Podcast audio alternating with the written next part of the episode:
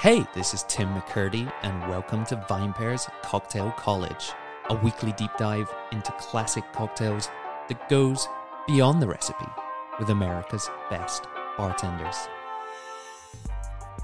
Delicious in its highbrow and lowbrow variations is how today's guest describes the subject of this episode. The cocktail is the Paloma, and our esteemed lecturer is Jack Schramm, who came up at New York's Booker and Dax and Nomad bars, and who eventually led the bar team at the now closed Existing Conditions. This being Cocktail College, we're focusing on the highbrow variation referenced at the top there. And let me tell you, we're going to reach the highest of altitudes in this episode, both in our exploration of agave spirits and of cocktail techniques. Those familiar with Jack and his former bars won't be surprised to learn that in exploring one of the world's simplest two ingredient cocktails, he somehow leads us into such territories as titratable acidity, Brix, or sweetness to you and me, carbonation, and nucleation sites. We'll weigh up different grapefruit varieties and break down juicing apparatus. And we certainly won't overlook the importance of seasoning drinks with salt. You can put a check in the boxes marked juicy, refreshing, and complex with hidden depth. Because this is the Cocktail College podcast. And today, listener, estamos tomando palomas. Feeling good? Ready to kick this off? Feel great. Awesome.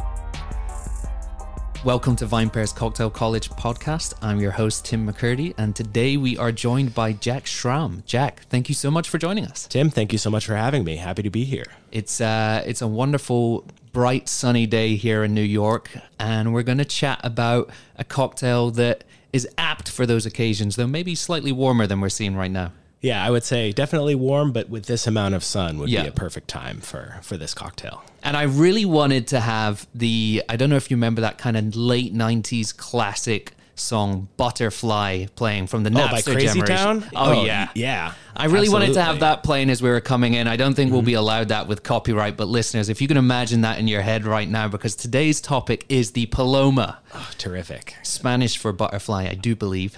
I have had Butterfly by Crazy Town on so many bar playlists. it's it's such an unexpected hit on a like a busy Friday night Mm-hmm. when Butterfly by Crazy Town comes on.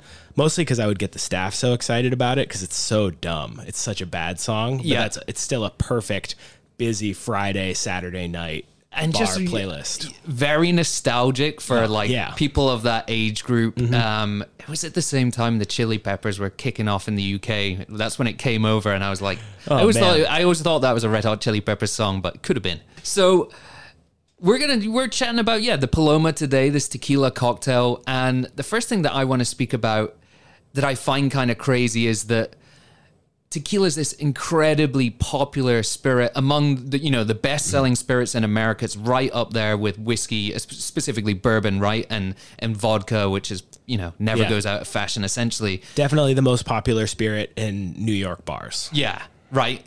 And the margarita being the most iconic tequila cocktail is the, the most, you know, popular cocktail in the world.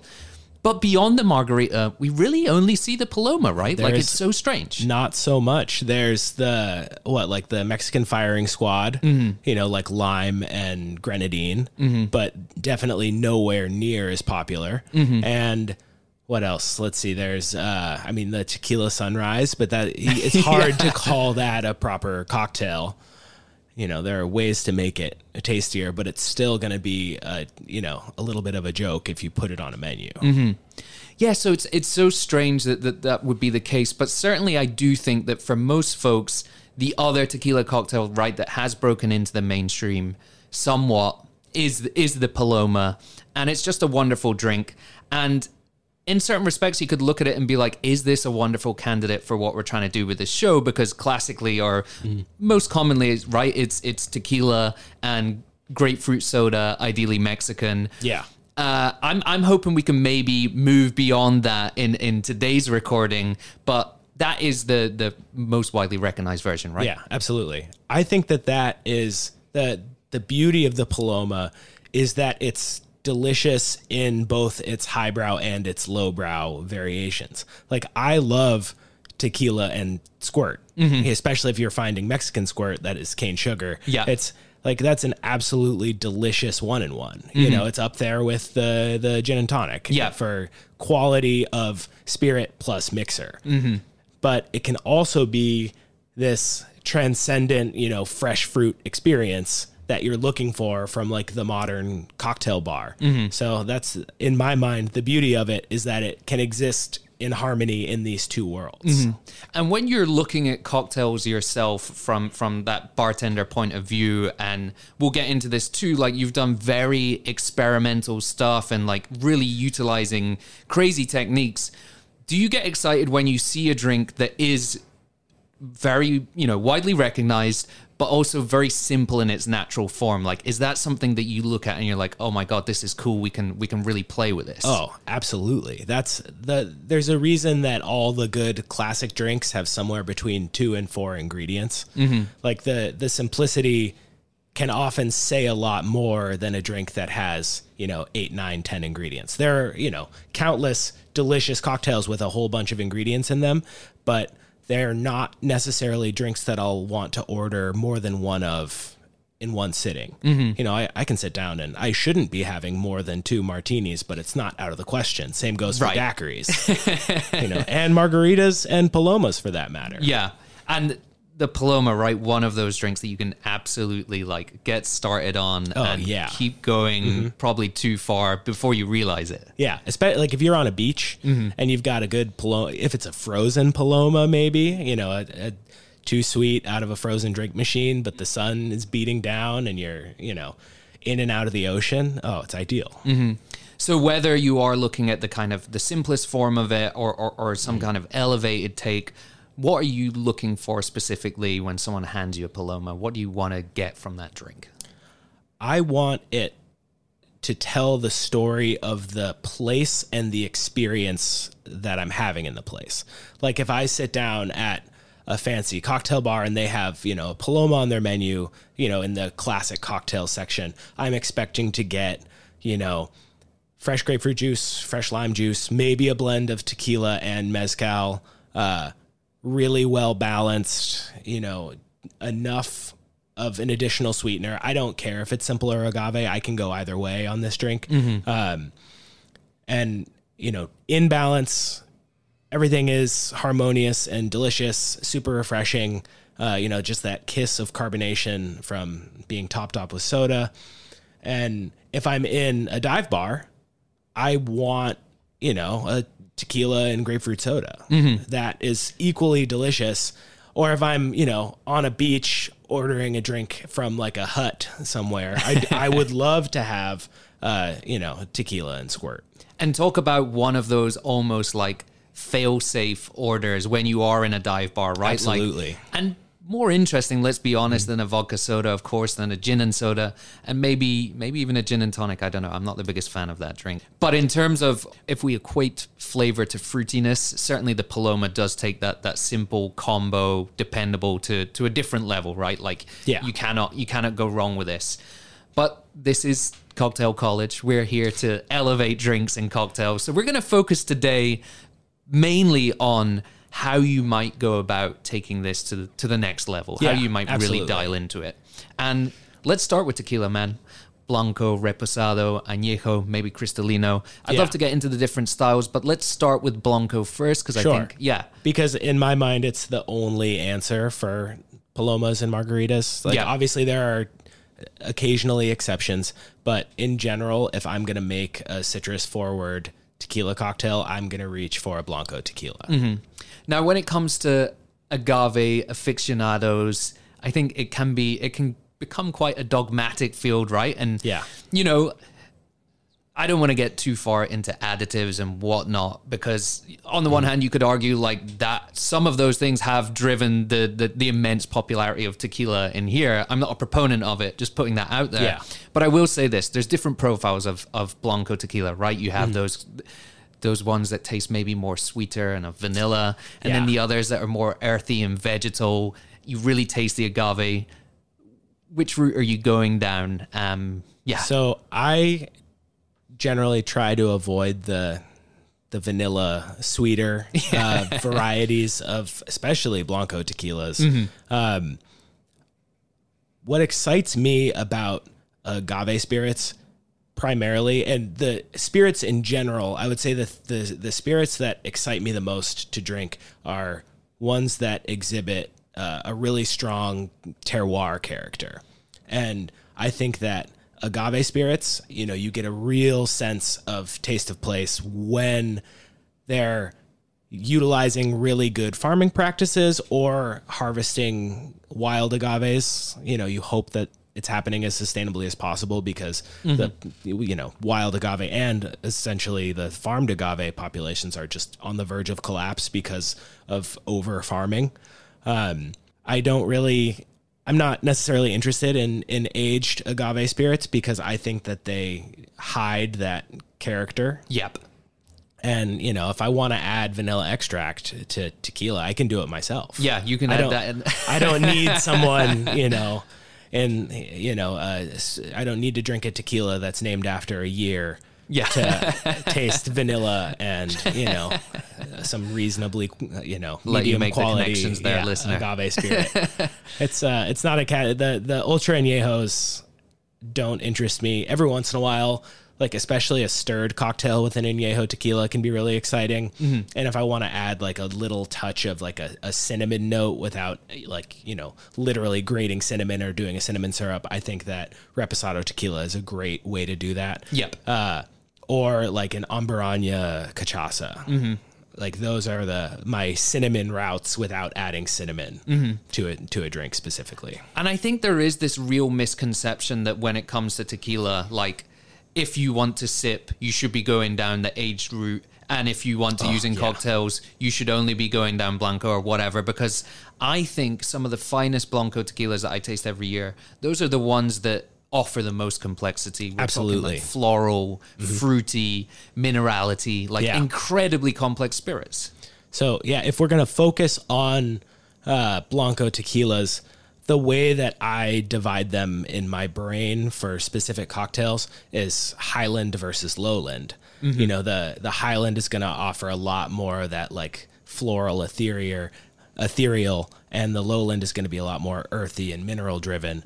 So for margaritas, I love a big fat Yeah. rich uh, lowland style tequila like a like a fortaleza.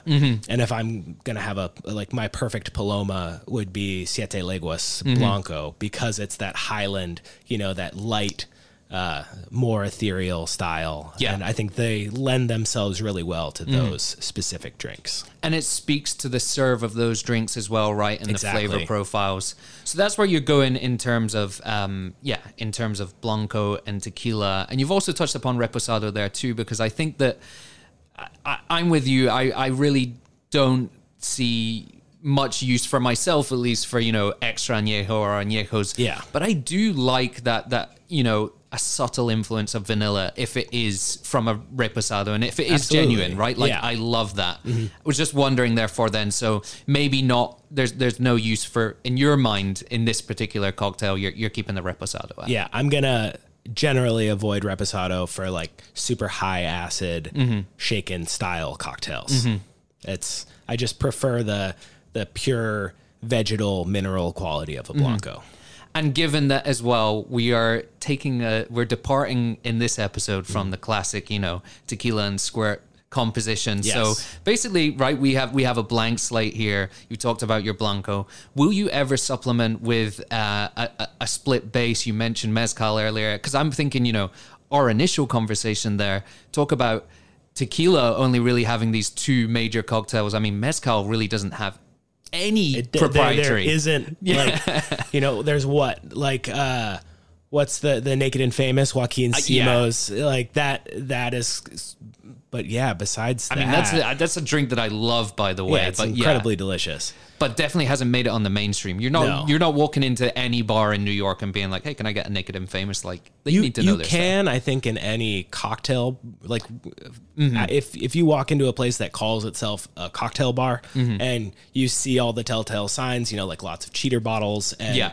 uh they could say that they have an ice program may, uh, maybe i think that those places can absolutely make you one because it's just one of those simple equal Mm-hmm. Yeah, parts yeah. formulas uh, for those of you following along at home that maybe haven't had that drink it's equal parts uh, mezcal lime juice aperol and yellow chartreuse Yeah. incredibly delicious just that three quarter three quarter three quarter three quarter that we all know and love Incredible formula. Yeah. yeah. Oh, one thing that I haven't mentioned yet is I'm a big proponent of uh, salt in the drink, not salt on the drink. Yeah. Like I get people who like salt rims, but I would much rather, you know, you can add a pinch of salt if you want to be a little bit more uh, precise and consistent with the level of salt that you're adding.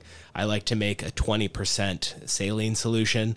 So just, you know, 20 grams of salt, 80 grams of water dissolved together uh, in an eyedropper, and five drops of saline is, I think, the the salt level that I'm looking for for most cocktails. and that really speaks to you know kind of your experience you know working in some bar some of the bars here that you worked in booker and dax existing conditions to name a few that had very kind of culinary forward approach to cocktails and it makes so much makes so much sense to me right like you're going to try and find balance in acidity sweetness and bitterness and you're not going to think about salt like Yeah. Why would you leave that out? You're seasoning the drink the same way you'd season food. Mm-hmm. You know, if you have unsalted food, it's basically inedible.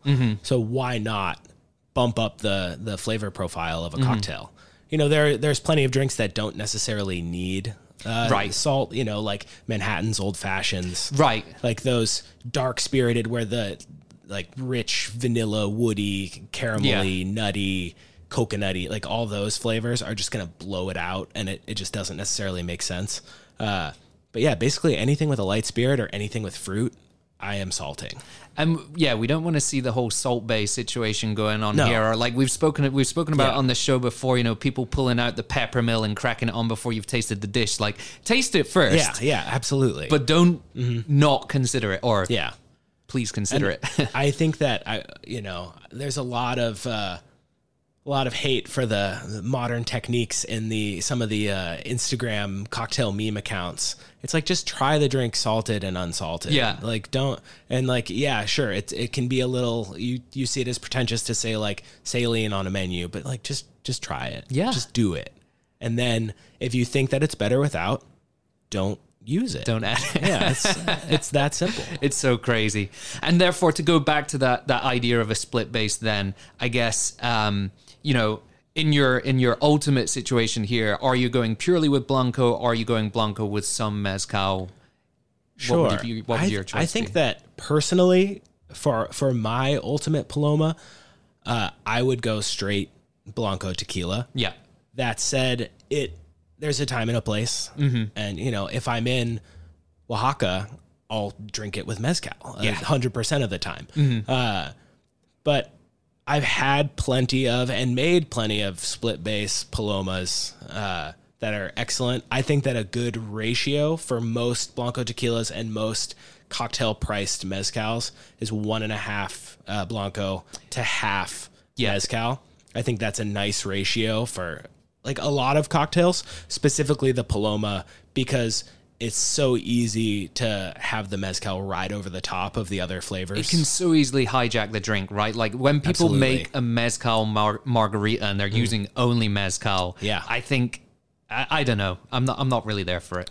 Uh, you know, and it, it depends on the mezcal. If you're if you have a, a very specific example of a mezcal that is Yeah. you know more on the like Highland tequila side of things, like uh, I went to Oaxaca with Del Maguey uh, a few years ago, and like you go up into the mountains and like the super high elevation, like Santo Domingo, Albarradas, uh, it's like those specific examples, like drinking that Yes. mezcal off the still and it's like oh this is so ethereal and light and i would absolutely you know make a shaken citrusy cocktail with just that. But something like a chichicapa that's super you know lowland like all the way down in the valley that's so rich and fat you know it it can dominate Yeah. Fantastic. And then moving on from the base spirit, then uh, where would you like to go next? Would you like to go into well, let, yeah, let's break down the let's break down grapefruit because that's the, that's the other defining aspect Yeah. of this drink. So grapefruit in this case should be fresh. should, you know, if you can't get ruby red grapefruits, if you can't get like pink grapefruit, it's fine if it's a white grapefruit. I think that the ruby reds from California are more delicious than the white grapefruits from Florida. Uh, it's a shame that you know we can't really grow citrus in the Northeast, but uh, yeah, I think that a fresh squeezed ruby red grapefruit, and I'd say if you are the best juices are going to come from more than one piece of fruit because you just get so much more consistency. If one specific grapefruit is more sour or more sweet, you can normalize that by juicing, you know, a full quart of juice Interesting. worth of juice.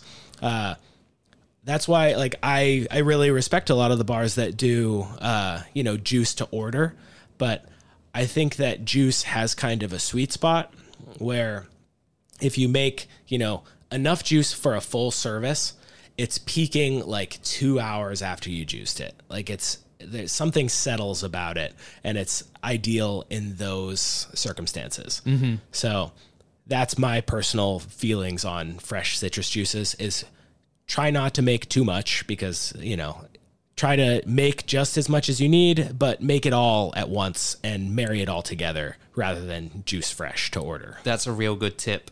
And one thing I'm wondering at, from the perspective of a pure enthusiast and home bartender is when I approach that grapefruit and I'm juicing it, um, I do I do have one of those hand presses, you know, like a decent one. I'll typically cut it what into halves and then into quarters, but I just feel like there's some wastage there. Or is there a better way? What should I be doing there? i mean if you can if you're willing to invest in the the Rochond, the big like silver like stainless steel hand Oh, yeah. the, a large hand juicer those are the best um you know outside of The ones that you pull down, it's kind of like a Yeah, it's like the big lever arm. Yeah. they, they look like they're made out of either like cast iron or stainless steel. Yeah. uh, the the French brand Rochond is my personal favorite. Amazing. They're the ones that have the more like crank style, where it like it's like you rotate the Yeah. the, the lever arm a full 360 degrees. I like the just you pull it from vertical to like uh, horizontal, basically Mm-hmm. like a 90 degree movement. Those are my favorite. Oh, I- man. I just got super fast with them They're so good. Yeah. So when I lived in Buenos Aires, uh, as a as a brief aside, they would use those a lot, and you would have guys going around the street with shopping carts, and one of those juicers attached to them, and the shopping Oh, yeah. carts would just be full of like very ripe, delicious oranges, and you buy it for like a buck. I mean, it wasn't cold, but it was the most refreshing thing ever. they just it- like crank those It doesn't need to be cold. No. it's yeah it- that fresh. It's right so out good. of the piece of fruit itself. Yeah, totally. Wonderful. Well, I'm adding that to my shopping list. Yeah, then. definitely. Uh, it- you know, it's a little bit annoying to clean, but not that much more annoying. Mm-hmm. You just need to wipe the thing down and then clean the the components come apart really easily. Mm-hmm. Uh, and if you're gonna make a lot of juice at home on like more than three occasions, then it's worth it. Yeah. I think. Awesome. So tequila, grapefruit. Where are we going next with this cocktail? Uh, lime, same as grapefruit. Uh, you know, juice it all, uh, juice everything that you need for the evening. Uh, that you can obviously use a hand juicer. And I do agree with you on grapefruit that if you don't have one of the large juicers to cut the whole thing in half and then cut the halves into quarters is Yeah. the best route. You are going to lose some spraying out the side. Uh, so like just juice in a larger container than you know you think you need, Right, yeah, so yeah, that yeah. it captures some of that side spray and uh, strain your juices. Remove all those pithy, you know, Mm-hmm. Right. bitter bits. At least most of them. You still want some of that pithiness. Right, some of that pulp as well, right? That you're Yeah, getting through I, there. I, or- I like to take everything through a, a chinois or like a, a fine strainer. Okay. To just remove, you know, 99% of the pulp. Got it. I don't necessarily want to chew uh, a cocktail. Right, yeah, I hear you there. And also, like this being a highball, if you are drinking it with a straw and you get some pulp stuck in there, then it Yeah. Just like the whole thing's, you know, becomes very messy quickly. That said, I'm not a huge fan of uh, double straining a finished cocktail. Like, I think that a Hawthorne strainer does the job well enough for me. But I'm also 100% of the time when it's available to me, shaking every cocktail on one two inch cube. Okay. And just shaking the hell out of it. Like shaking it as hard as I possibly can because the aeration is so much better. And sometimes the, you know, cube will explode uh, in the tin and you'll end up with some fine shards of ice in the drink. But for the most part, the cube will maintain its structural integrity and you'll end up with a super well aerated drink that doesn't have a ton of fine shards of ice and has this beautiful frothy foamy head and you don't need to kill that head by double straining. You can just use a Hawthorne strainer. Amazing. And then, so we're balancing this drink with sweetness and possibly saline after. Yes. Uh, you mentioned before that it could be could be simple, could be agave. What's your what's your preference there?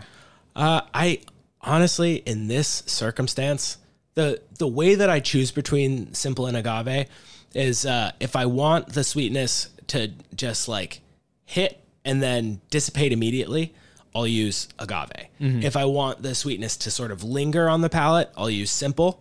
But the grapefruit and lime combination, like lime, because it's uh, like a malic, malic acid forward piece of fruit, the acidity lingers longer.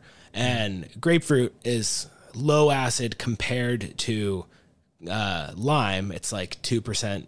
There's a lot of flavors that are lingering for a long time in the drink. The tequila is going to stick around. If you're using mezcal, mez, mezcal that's absolutely going to stick around for a while.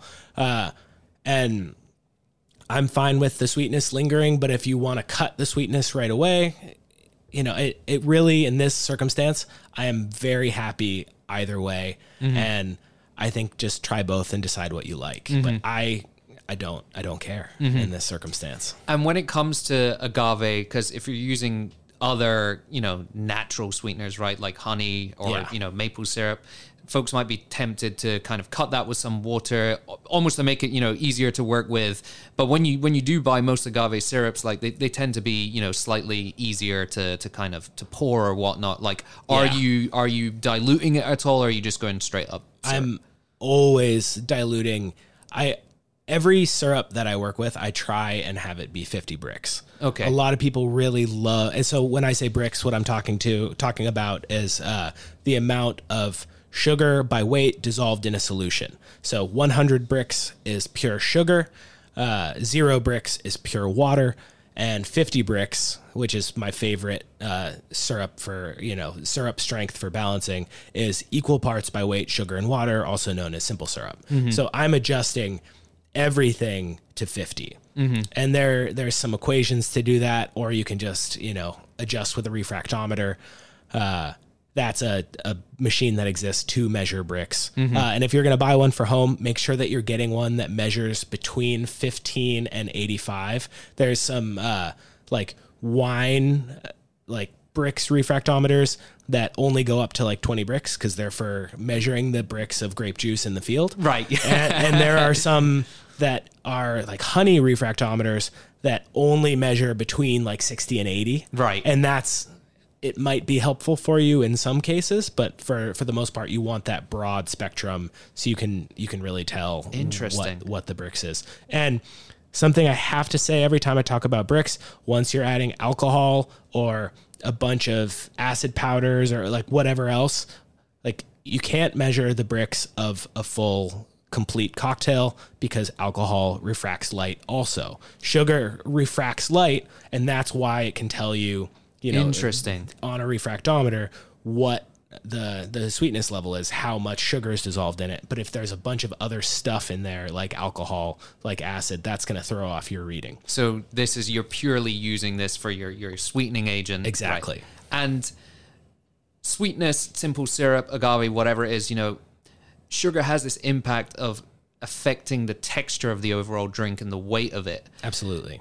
This approach that we're taking here today. Is this going to have an equal weight to the kind of tequila and, and soda, you know, like grapefruit soda approach, or where do we come in there? And how do, how much are you thinking about that? So I'm I'm always thinking about body when it comes to cocktails. Uh, obviously, the like tequila and grapefruit soda is going to be a much lighter cocktail than something with you know juice and syrup added to it. You're going to cut that, you know, mitigate some of that richness with the the club soda that you're going to finish the drink with. Um, but I I like the fullness of Yeah.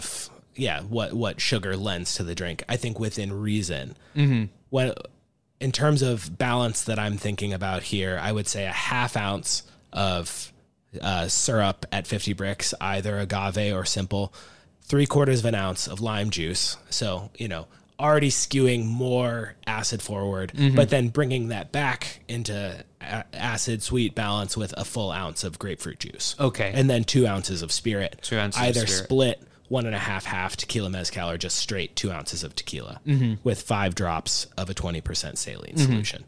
And then final component of the drink, we're going to top this up with sparkling water. Yeah. Um, we're going to go slightly even deeper on this in, in a little while, but just in terms of like this preparation, um, what are you thinking about there? We've spoken about saline. Um, this this might also crop up, but are you opting for like bona fide sparkling mineral waters that have dissolved solids that have you know sodium content and other minerals in there? You know, are you looking to that, or are you just looking?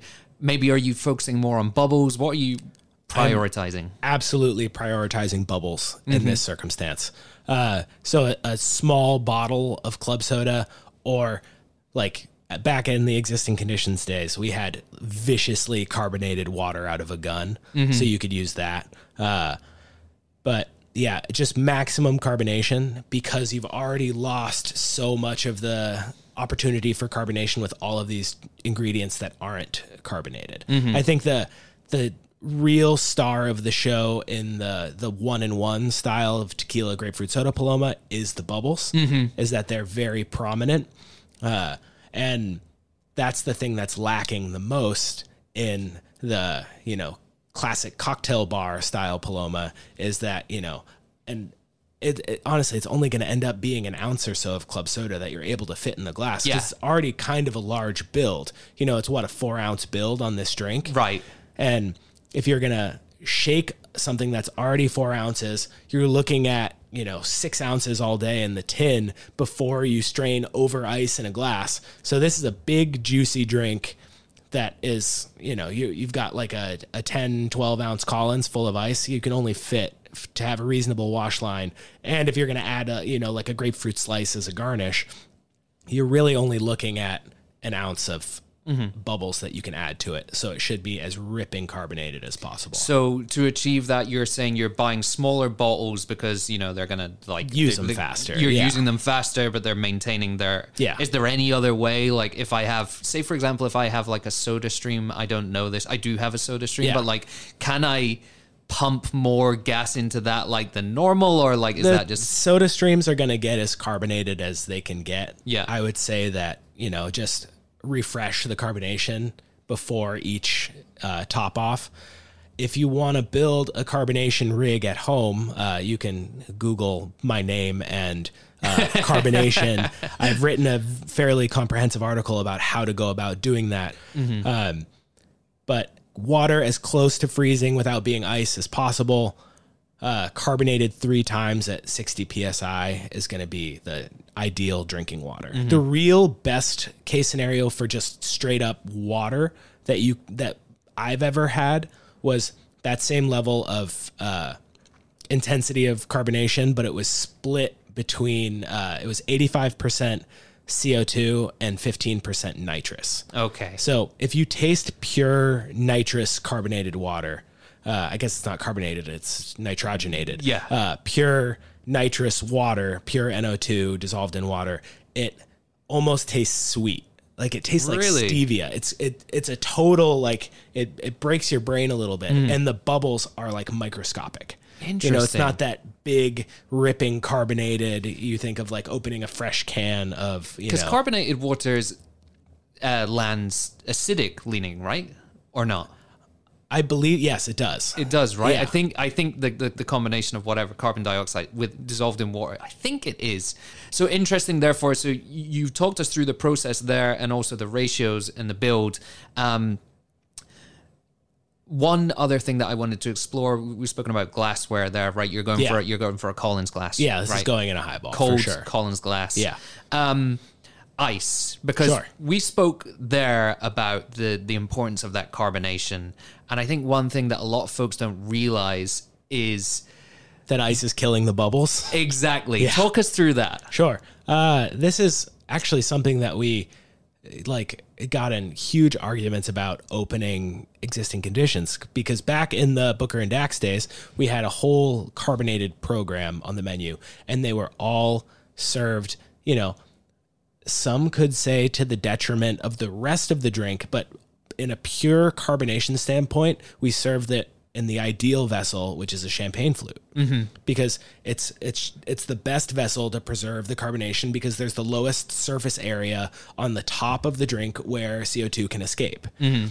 So we wanted to be a little bit friendlier to the general drinking public, which is was a crazy concept for Dave to wrap his head around. But Don Lee, who is you know such a genius, is like, no, Dave, we have to serve this, serve these carbonated drinks in a Collins glass with mm-hmm. ice because it's what people expect. Mm-hmm. And ultimately, Dave acquiesced and we ended up going that route. Mm-hmm. Dave Arnold and Don Lee being the yes. co-founders there of, of Booker Exist, and Dax. Uh, yeah. Of existing conditions. It was mm-hmm. just Dave at Booker and Dax. Okay. And then Don was the partner at existing conditions. Amazing. Mm-hmm. Um, and so tell us why that's happening. Why is ice killing carbonation? Sure. So it all comes down to, uh, you know, when you put Mentos in Diet Coke mm-hmm. and it explodes? I've seen the videos. Yeah, it's it's the same idea. It's uh, what's causing that is microscopic little like pits on the surface of the mento, uh, which are called nucleation sites. Mm-hmm. And what a nucleation site is is a place where uh, CO two, like a, a, molecule of CO two, can attach and then break itself free from the solution. Mm-hmm.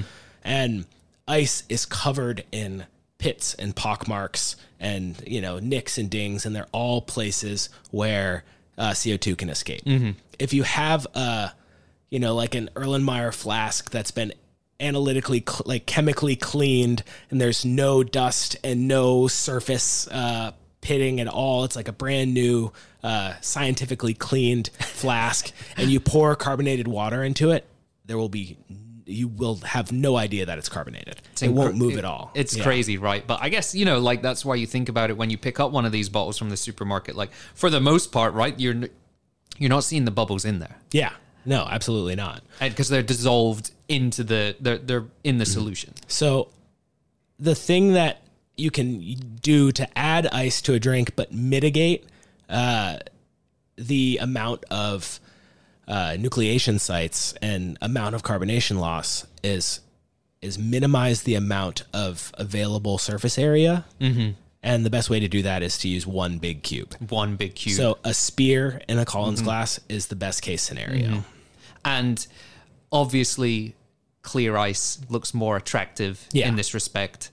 Are there any other advantages of that, or it, it just looks, looks beautiful? Yeah. yeah because there's there's there's some some form of wastage there when it does come to making it, or you know, I mean, yeah. here in New York City, there's some wonderful purveyors of, of sure. clear ice that will make it to to order, right? Yeah. You.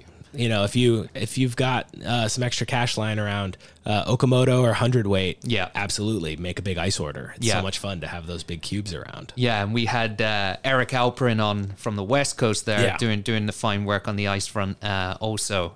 Um, amazing. So standard garnish. You mentioned maybe um, some kind of fresh grapefruit. Do you yeah. prefer fresh or do you? What's your feeling there? I'm I'm really not a huge garnish guy. Mm-hmm. Uh, having worked, you know, primarily at Booker and Dax in existing conditions, which were basically almost entirely garnish free mm-hmm. uh, for the most part.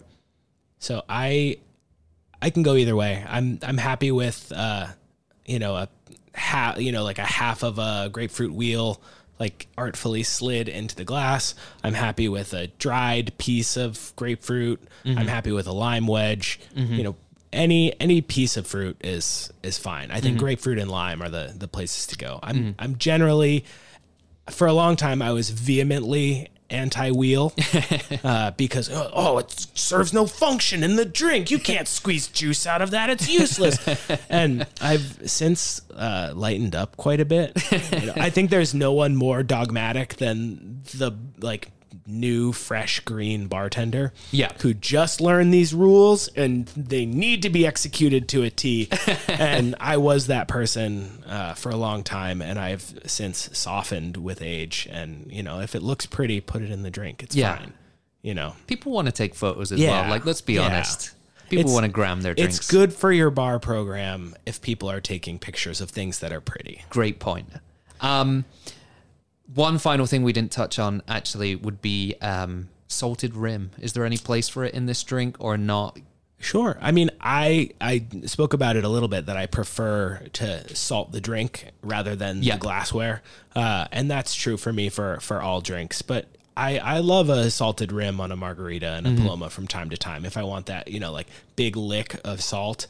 Um, it's just a personal preference thing, and if uh, a guest at my bar or you know in my home ask me for a margarita or a paloma i would always ask. Do you want a salted rim? Do you want me to salt the drink? You know you can have a, a conversation with with a guest. If it's if it's not busy uh, and if it is busy just say uh, salted rim and and find out quick and then execute quickly. Very easy. yeah. Um, well, I think that's a wonderful overview of the Paloma there.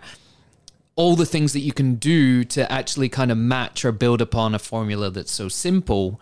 Um, I was wondering though, can you take us to the next step? Because I know that existing conditions, one of one of your most popular cocktails that you had was the Saratoga Paloma. yes our our best selling drink was a paloma Amazing.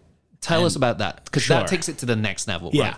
So the what our version of the Paloma did at existing conditions was take the good things about the fresh juice Paloma and the good things about the, you know, one in one Paloma and marry them together. So it was clarified grapefruit juice and uh, tequila and dilution and uh, all of that was married together super chilled, almost to the point of freezing, carbonated three times, uh, and then poured into a glass, into an ice filled highball, and topped with uh, clarified lime juice. Because we were making big batches and freezing it. And the grapefruit, the clarified grapefruit keeps really well, but the uh, clarified lime juice has a much shorter shelf life. So we would add that to order just to mitigate the, you know, Okay. amount of times we would have to batch.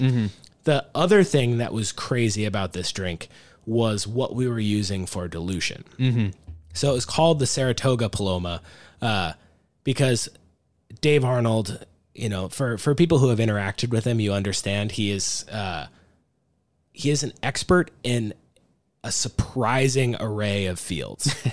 if he wants to know something like anything about a subject, he wants to know everything about the subject. So he went super in depth into mineral waters Yep. and we took this trip up to uh, Saratoga Springs, New York, which is a, a state park in in New York State. It's like three and a half hours north of the city. That has, I think it's nineteen different uh, naturally occurring mineral springs. Nice. Like some of them, there's one that literally like is a geyser out of the ground, and some of them have been uh, drilled and plumbed. And there's one specific uh, spring, Hathorn number three, that is so insanely salty and mineral driven. Yeah. Like you, you basically it's undrinkable without being diluted. Do you know the TDS count on that for for water geeks out there? I, I do not know. I should look that up. But it's it's but like saltier than anything you'll Yeah. get in a store. Like the most would be what Vichy Catalan or and Vichy Catalan tastes like Evian compared to you know it's it's like it's like Dasani. There's nothing happening in Vichy Catalan compared to most of the waters coming out of the ground in Saratoga. Uh, Wow. that said, if you see those blue bottles of Yeah. Saratoga Springs water and Saratoga Springs sparkling water, it's bullshit. Don't like it's sure it's a fine water and sparkling water, but that's water from the water table. It's just well water. It's not the special water coming from the mineral springs. Wow. So what we would do at the bar is we took a whole carload, like 10 corny kegs, and brought uh, a portable CO2 rig so that we could bottle the water directly from the spring and then c- keep it carbonated in the keg because if you let it just sit un un uh, carbonated, like if you don't purge all the oxygen, the minerals will fall out of solution. Okay. So it had to stay carbonated the whole time. So you were carbonating that because I'd read somewhere before that it was coming out naturally carbonated. It's coming out naturally carbonated, Yeah. but very mildly. And if you didn't charge it with additional CO two, it's gonna lose that that uh, the minerals. They're Got gonna it. fall out, and you end up with uh, the bottom of a corny keg that's covered in like red brown sediment, Right. Which is crazy because it was clear water, you know, very That is recently. crazy. So That's have to- have to be amazing. careful. So that's that's the water component there.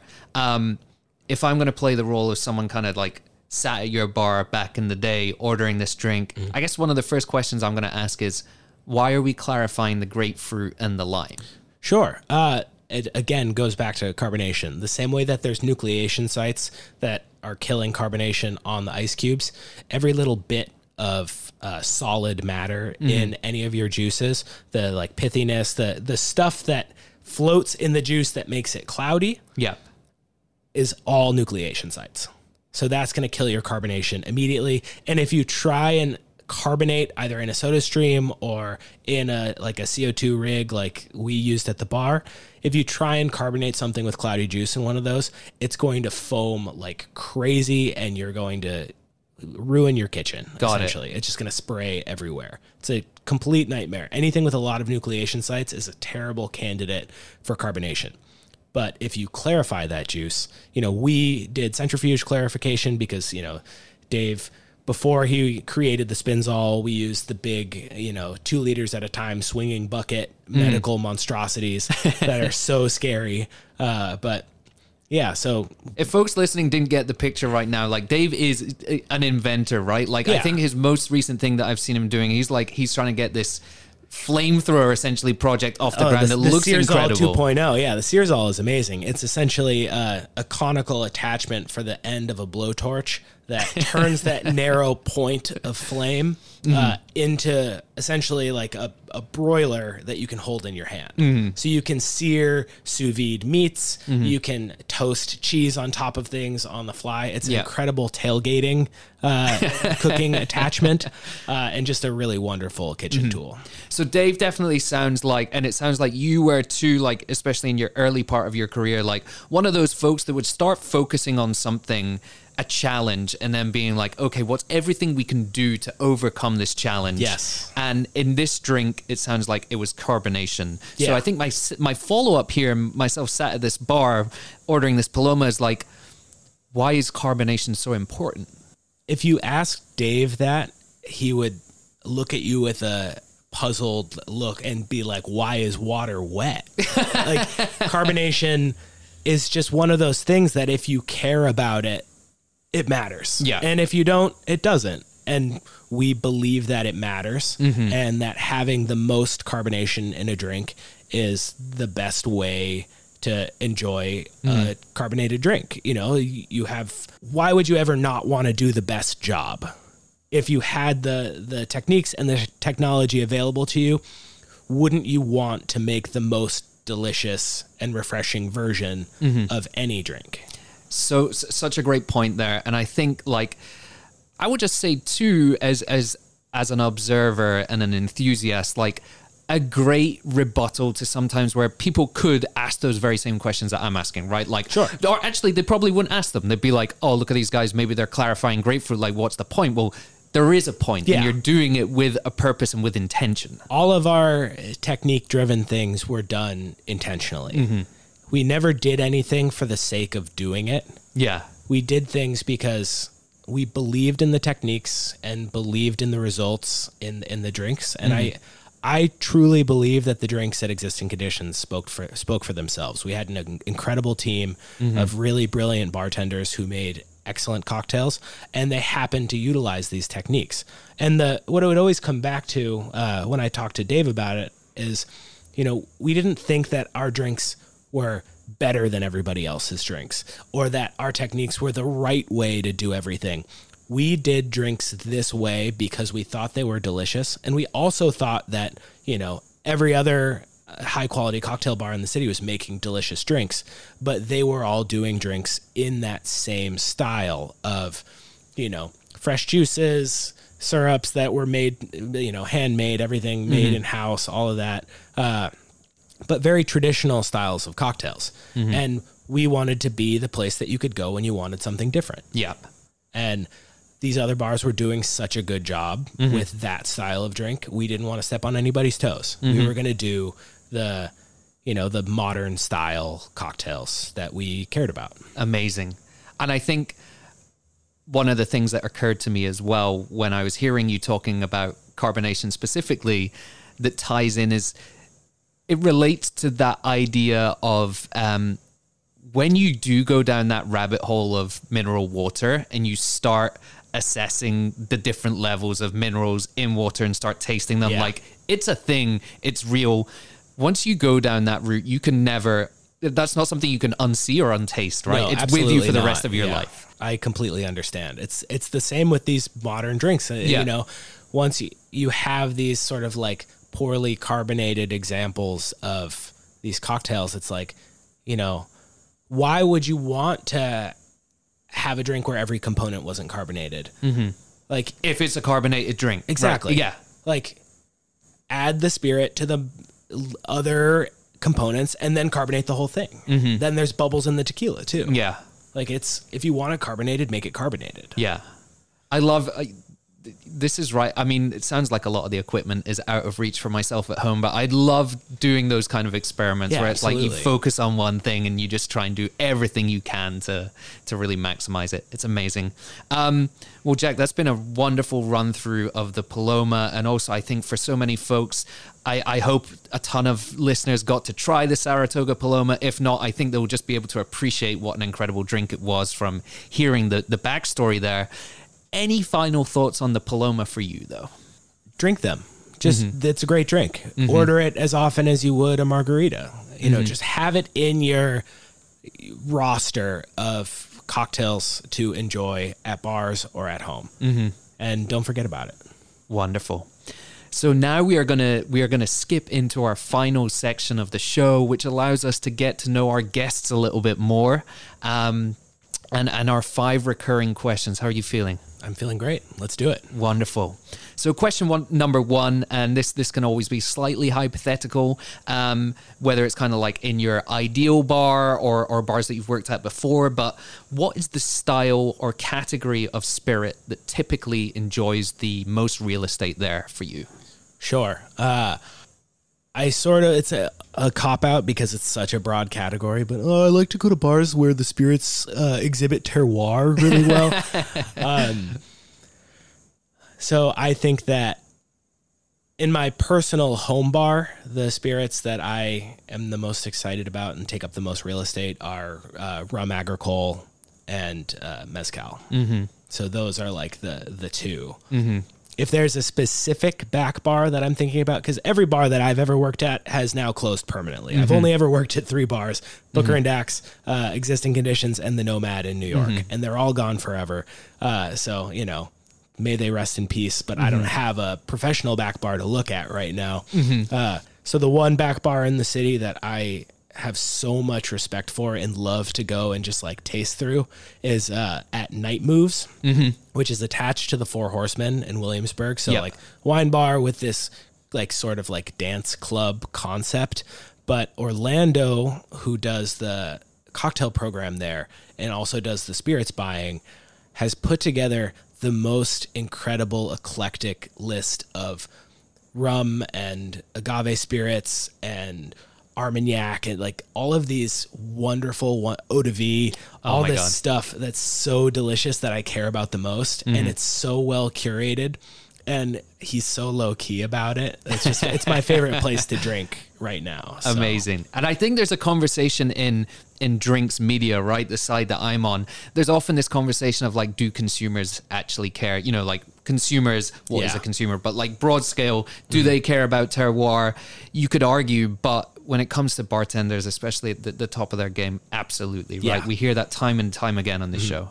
I think that it hasn't broken into the mainstream mm-hmm. yet, but for people who who really care about what they drink. I think that it has to be at least a part of the conversation. Yeah. Question number two Which ingredient or tool is the most undervalued in a bartender's arsenal? Oh man. So the like it, ridiculous, super high concept science answer is uh, liquid nitrogen. it's such a cool tool for bars that I think that like I'm not telling you to find liquid nitrogen and make drinks at home with it. Don't do that. you could kill yourself or your guests or your friends or your loved ones. Don't.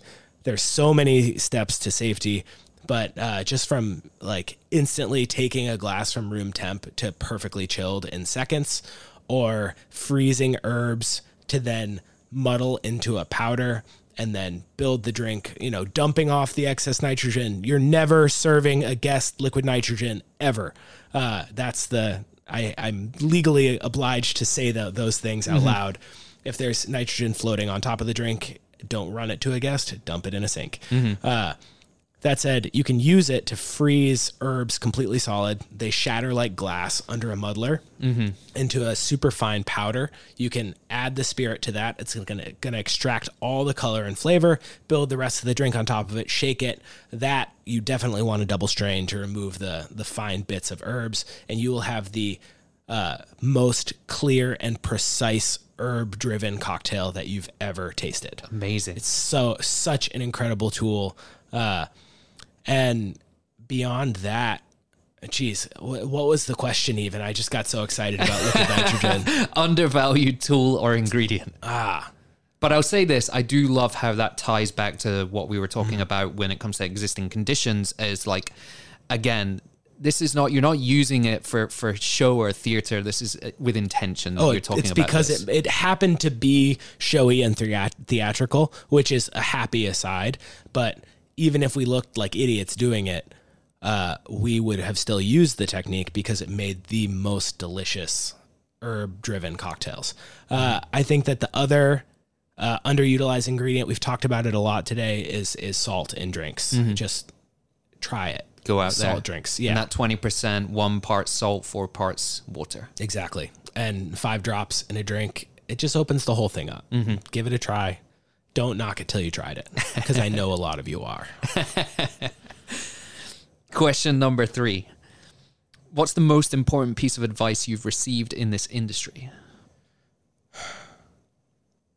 I think that the most important thing that I learned both from like my first managers at Booker and Dax, uh, who is this wonderful bartender Mara McGuigan, uh, and from Dave as well, is that no matter how much math and science you've done and like how how you've calculated this cocktail should taste like this, if you taste it and it's wrong, fix it. Like the most important tool isn't the refractometer or a scale to make, you know, 50 Brix syrups. The most important tool is your tongue. Mm-hmm. And if it tastes wrong, adjust it. You know, at the end of the day, a lot of people like to say that bartending is more like baking than cooking, where the precise measurements are so important. And I completely agree with that. But you need to be able to tell if, you know, your lime juice is off for the day and use a little more because it's a little under acidic. You know, just taste, taste, taste, taste, taste, mm-hmm. taste every component of every drink at least once throughout the night. Try and taste, you know, have a, a system where you can rotate the stainless steel drinking straws so you're not throwing out thousands of plastic straws, but taste when I when I started bartending, I tasted every single drink I made for the first at least a year. Mm-hmm. It was just straw taste, that's right, send it. And I think that's so important and gets lost on a lot of people, especially when they start bartending, mm-hmm. is that the way to get good at tasting and become a good taster is to just keep on tasting. Yeah. So taste everything. And a very niche piece of advice that I think is also important, uh, I learned from John deBary, who's also a wonderful bartender and human being. Uh, if you're going to appear on camera with close up shots of you making drinks, uh, you can do it yourself, but either professionally or at home, get a manicure. Nice. Make your make the nails look good. Yeah. it's so important. Yeah. Because oftentimes, yeah, your your head might be getting cut out of that or whatever. There's going to Yeah. be the close ups. Exactly. The close ups are going to be on your fingers, not necessarily your face. It doesn't matter how beautiful your face is in the cocktail video when they see your grubby fingernails. Yeah. Wonderful piece of advice there. Definitely the first time we've had that one. Thank you. And thank you, John deBary. Uh, question number four here.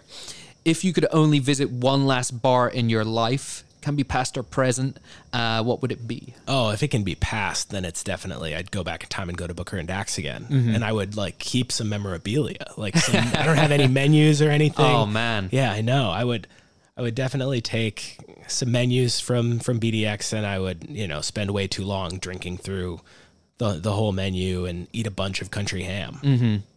You know, some folks do come on here and and they almost feel kind of a little bit embarrassed to talk about bars in in the frame of that question, bars that they've worked at Yeah. or bars that they own and run. But I'm like, no, man. Like if that's if that's the one for you, that's that's amazing. That's Well, special. part of the thing. I'm not saying you should be, by the way. Sorry. of- course. No, No. I, I understand. You know, it's a, it's a, it's a little bit smelling your own farts, uh, but I wouldn't be going to drink the drinks that I came up with. I'd be going to drink the rest. Like there was a drink on the menu at uh, Booker and Dax called the Hatchback that was uh, clarified grapefruit, clarified lime, Campari, tequila. Carbonated, you know, very Paloma territory, but also with that bitterness from Campari, and it was just so delicious. It's just such a good drink and such a smart drink, and one that I could drink like an infinite quantity of. Yeah. Or like the chartreuse that was we're I focused on clarified stuff and carbonated stuff, but that was just green chartreuse and dilution, carbonated, uh, with a little bit of salt and some clarified lime Oh my god. so good. We did bring that back at existing conditions, uh, and we we did it with VEP yellow chartreuse, and that might be the best cocktail I've ever tasted in my entire life. Oh my Just God. Just carbonated VEP yellow with some clarified lime to balance it is insane. Wonderful. Yeah. Final question for you today. If you knew that the next cocktail you drank was going to be your last, what would you order or make? I would make myself a two to one Tanqueray 10 and Dolin Dry Vermouth martini with two dashes of uh, Regan's orange bitters up with a lemon twist. Amazing. Just cold, pristine. Like that's. I don't want to say it's the desert island cocktail because if I was literally on a desert island, it wouldn't be a martini. It would be something different Yeah. Uh, but that is like my deathbed cocktail. It's mm-hmm. just a pristine martini. Mm-hmm. Amazing. I'm I'm right there with you and many of our guests have been too. It's just It's just a perfect drink. It it's is. so good. Well, Jack, thank you so much for your time today. I've had so Tim. much Thank fun you. exploring the the Paloma. Uh, we'll see if our producer can get us some butterfly now to play out as we leave as we soar off. Come, my lady. Come, come, my lady. Amazing. Okay, that was a lot of info, but here's the good news. Every single episode of VinePair's Cocktail College is also published on vinepair.com as a transcript, so you can check it out there all over again. Also, if you enjoy listening to the show anywhere near as much as we enjoy making it, go ahead and hit subscribe. And please leave a rating or review wherever you get your podcasts, whether that's Apple, Spotify, or Stitcher. And please tell your friends. Now for the credits. Cocktail College is recorded and produced in New York City by myself and Keith Beavers, VinePair's tastings director and all round podcast guru. Of course, I want to give a huge shout out to everyone on the VinePair team. Too many awesome people to mention, they know who they are. But I want to give some credit here to Danielle Grinberg, art director at VinePair, for designing the awesome show logo. And listen to that music. That's a Darby Cicci original. Finally, thank you, listener, for making it this far and for giving this whole thing a purpose. Until next time.